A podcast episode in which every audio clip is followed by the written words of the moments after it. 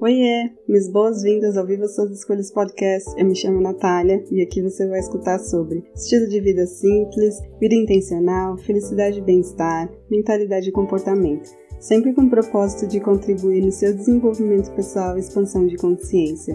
Lembre-se que você é livre para definir sucesso e felicidade nos seus próprios termos. Bora pro episódio de hoje? Olá, me chamo Natália e eu quero te dar as minhas boas-vindas aqui a mais um episódio do Viva Suas Escolhas Podcast. E eu fico feliz de ter você por aqui hoje. Você tem o hábito de trabalhar seus pontos fracos? Eu me peguei pensando nisso uns dias atrás, se eu realmente tenho trabalhado as minhas falhas. E principalmente se eu sou consciente de quais essas falhas e né, esses pontos fracos realmente são. Existe esse mito de que a gente tem que focar a nossa energia e a nossa atenção naquilo que a gente realmente é bom. E talvez eu até concorde com isso, mas só até a página 2. Porque se os meus pontos fracos eles me levam à autossabotagem ou procrastinação, de alguma forma eu preciso olhar para isso e trabalhar para que né, essas, esses comportamentos evitem que eu perca oportunidades lá na frente. Foi nessa conclusão que eu cheguei aqui nas minhas reflexões matinais e eu queria trazer algumas coisas para você, é, também dar uma refletida aí no seu momento, né, de você com você mesmo. e a primeira coisa que eu quero compartilhar é sobre a diferença entre procrastinar e autossabotagem. Porque sim, esses dois conceitos são diferentes e é importante que você saiba diferenciar isso. Então, a primeira coisa, que é a procrastinação, tem a ver com a ideia de tentar evitar tudo aquilo que pode trazer dor ou perda. Lembrando que a nossa mente adora o que é bom, o que é confortável, o que é quentinho, gostosinho. E toda vez que a gente sente algum tipo de ameaça ou que a gente aciona algum tipo de trauma que aconteceu no passado, a gente tem tendência a um certo comportamento.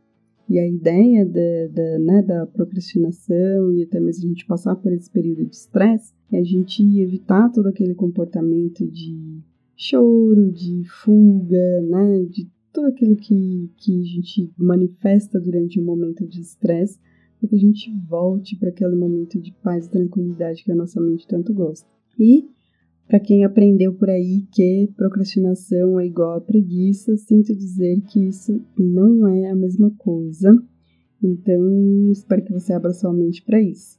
Por exemplo, você fez uma apresentação no seu trabalho e aí, por um, é uma questão de nervosismo que todo mundo está sujeito a passar, você, enfim, fez alguma besteira ou falou alguma coisa ali no momento. E aí alguém foi lá e começou a fazer piadinhas sobre essa situação que você vivenciou. Então, toda vez que você tem que fazer uma apresentação né, sobre resultados, alguma coisa relacionada assim no seu trabalho, você evita ao máximo ter que lidar com tudo ter que ir lá fazer a pesquisa, levantar todas as informações, montar a apresentação, né, ensaiar, por exemplo.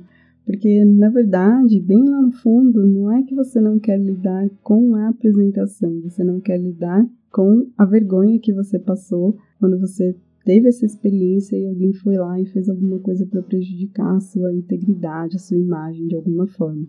Lá no blog tem um vídeo super bacana do Tim Urban explicando de um jeito bem lúdico como funciona a mente de um procrastinador. Então passa por lá ou digita no próprio YouTube que você encontra esse vídeo por lá. A autossabotagem ela tem muito mais a ver com o comportamento consciente ou inconsciente de se prejudicar de alguma forma. Isso acontece muito mais quando a gente não se sente pronto de alguma forma para lidar com a situação. Então, por exemplo, a autossabotagem consciente é você fugir da sua dieta, comendo doces, brigadeiros, saudades, tudo isso. Oh. Quando seu plano, na verdade, é manter a sua prioridade é, a sua saúde, né? o cuidado com a sua saúde. E já a autossabotagem inconsciente é quando existe um medo do fracasso envolvido e você arruma todas as desculpas bem formuladas, possíveis e imagináveis, bem convincentes, para você nem sequer tentar mesmo que você tenha tudo para dar certo e que você né, seja realmente competente, capaz e, e a oportunidade esteja ali na sua mão simplesmente para você ir lá e agarrar. É, eu compartilhei no Instagram alguns exemplos clássicos de autossabotagem e aí, enfim, depois passa por lá para dar uma olhadinha. Bom, depois dessa breve explicação entre procrastinação e autossabotagem, eu quero falar sobre uma coisa que eu tenho feito já tem um bom tempo, que é shadow work, ou traduzindo para o nosso bom, velho e querido português, é o trabalho com as sombras. Que é esse lado sombrio que todo mundo tem e a gente tem medo de deixar isso exposto no mundo. Que são os nossos segredos mais íntimos, nossos impulsos primitivos, sentimentos negativos que a gente tem de alguma forma inconsciente, que a gente vai negando isso, mas está sempre ali. É, faz parte da nossa personalidade, da nossa jornada, da nossa história. A gente esconde tudo isso porque tem vergonha, medo, culpa, e sendo bem transparente, eu descobri vários deles quando eu entrei né, no mundinho do coaching e, e eu comecei a ter que lidar com algumas situações com relação aos resultados que eu queria alcançar em um determinado tempo que eu me propus. Bom, e aí nesse, nesse caminhar eu percebi que antes de fazer os meus projetos darem certo, eu tinha que fazer as pazes com a minha autoestima, com o meu medo de rejeição, meu medo de estar ali vulnerável, de de repente só receber críticas sobre o meu trabalho, de ninguém gostar do que eu faço, é, a minha necessidade de controle, meu medo de me expressar e várias outras coisitas aí. E se nada disso estivesse se resolvendo, porque sempre tem uma coisinha e outra ali pra gente trabalhar, esse podcast nunca seria uma realidade, você talvez nunca iria me ouvir aí do outro lado. Eu teria focado simplesmente na minha habilidade de fazer tudo sozinho e nunca pedir ajuda, me sobrecarregando. Eu não saberia que eu precisava impor limites e deixar eles bem claros e muito menos eu teria acreditado no meu merecimento, né, pelo respeito e admiração das pessoas com relação àquilo que eu faço. Eu trouxe aqui o exemplo com relação ao meu trabalho, mas isso se estendeu em várias outras áreas da minha vida. E sem trabalhar essas coisas que são tão importantes quanto os nossos pontos fortes, não tem projeto que vá para frente, não tem ideia que se sustente, não tem sonho que se realize. Então, eu espero que, pegando esse exemplo que eu trouxe aqui é, com relação a mim, você sinta um certo tipo de alívio e não pense que isso acontece apenas com você. Todo mundo passou por situações difíceis e tudo isso deixa um certo trauma, seja isso grande ou pequeno. E sem perceber, a gente fica nessa situação né, de prisão é, de repetir tudo aquilo que fere a gente e outras pessoas sem a gente se dar conta. Só que tudo isso só pode realmente ser curado quando a gente se conscientiza do que é e como isso é prejudicial de alguma forma. E para dar uma mãozinha com isso, eu quero compartilhar algumas perguntas para ficar aí de reflexão e te ajudar a navegar pelos pontos da sua personalidade que precisam de atenção. E aí, Presta bastante atenção nessas perguntas e se você quiser, deixa elas anotadas no papel ou, enfim, no seu diário aí, se você tem esse hábito de praticar journaling, que é super importante você tirar um tempinho, nem que seja cinco minutos, para você responder uma ou várias dessas perguntas e se conhecer um pouquinho melhor do outro lado, não do lado positivo, mas do lado negativo. Não como sendo algo extremamente ruim, mas faz parte da gente. A gente talvez vai carregar esse tipo de comportamento. A diferença é que a gente vai ser consciente e a gente pode evitar isso, ou se acontecer, a gente pode ir lá e ter algum outro tipo de intervenção. Então vamos lá. Primeira pergunta: você, quando para para pensar na sua infância, tem algum sentimento de tristeza ou de raiva que surge? Segunda pergunta: você consegue lidar com seus sentimentos de uma forma saudável e construtiva ou você vive se chicoteando? Terceira pergunta: Você tem o hábito de projetar as coisas nas pessoas? Seus medos, traumas, ansiedades? Quarta pergunta: O que você considera ser o seu maior obstáculo hoje em dia? Por fim, última pergunta: você já conseguiu perdoar todas as pessoas que te magoaram algum dia?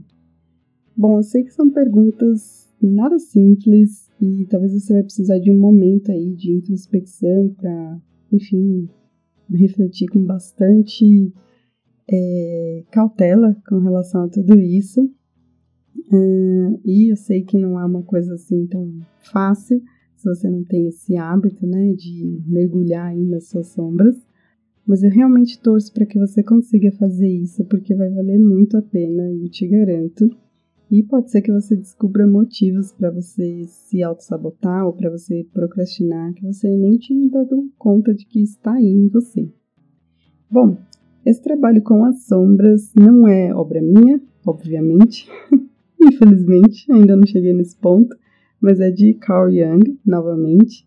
E, enfim, o shadow work, né, o trabalho com as sombras, foi levantado por ele, né, se referindo a esse esforço consciente da gente tirar os óculos cor-de-rosa, identificar as emoções, sentimentos, comportamentos represados, enfim, padrão de comportamento, ciclos né, antigos que a gente vai repetindo, repetindo, repetindo sem se dar conta.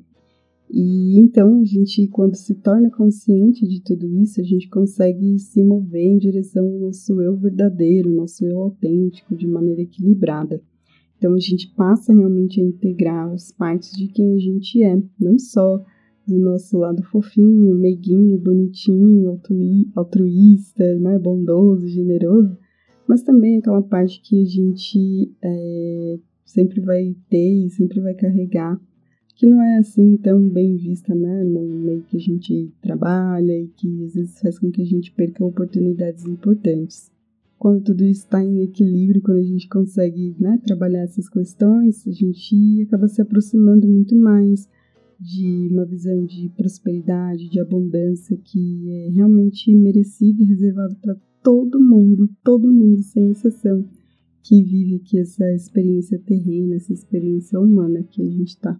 Mas, é, e aí você deve estar tá se perguntando, né? Tipo, ah, tá, vou fazer essas perguntas, vou mergulhar nisso, vou tocar em feridas e o que, que eu ganho, né, com tudo isso? Alguns benefícios aí que você pode identificar é a melhora nos seus relacionamentos interpessoais, principalmente na sua comunicação, sensação de melhora nos níveis de bem-estar e saúde mental, que estamos precisando, ainda mais nesses tempos de hoje melhora nos níveis de vitalidade, seu aumento de energia, você se sente com mais vigor, confiança para você impor e deixar claro seus limites, que é extremamente necessário.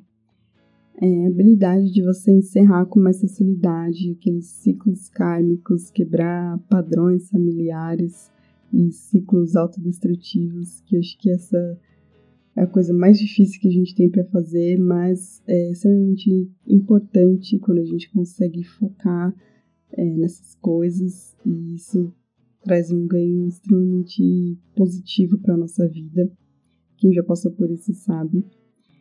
Enfim, eu não sei se você já conhecia sobre esse tema, se você já fez shadow work alguma vez na sua vida, e sim, compartilha aqui comigo nos comentários se você estiver ouvindo no site. É, e é isso que eu tinha para compartilhar com você. Espero que isso te ajude pra caramba aí é, no seu processo de autodescoberta e autoconsciência. Eu fico por aqui nesse episódio e aproveito para te convidar a conhecer mais sobre o meu trabalho no site e dizer que a minha agenda está aberta caso algum né, dos meus serviços estejam é, façam sentido para você nesse momento. Eu espero que você tenha gostado e fica de olho aqui nos recadinhos. Hey, não vai embora ainda! Quero te agradecer por você ter apertado o play e ficado até aqui comigo. Se você curtiu esse episódio, não deixe de compartilhar com quem precisa saber disso hoje. Aproveita para me seguir e ficar por dentro dos próximos. Espero que você tenha gostado, aprendido e se divertido. E ah, se você quiser saber mais sobre meu trabalho, acesse o site nataliareis.com, Natalia com TH. Até mais!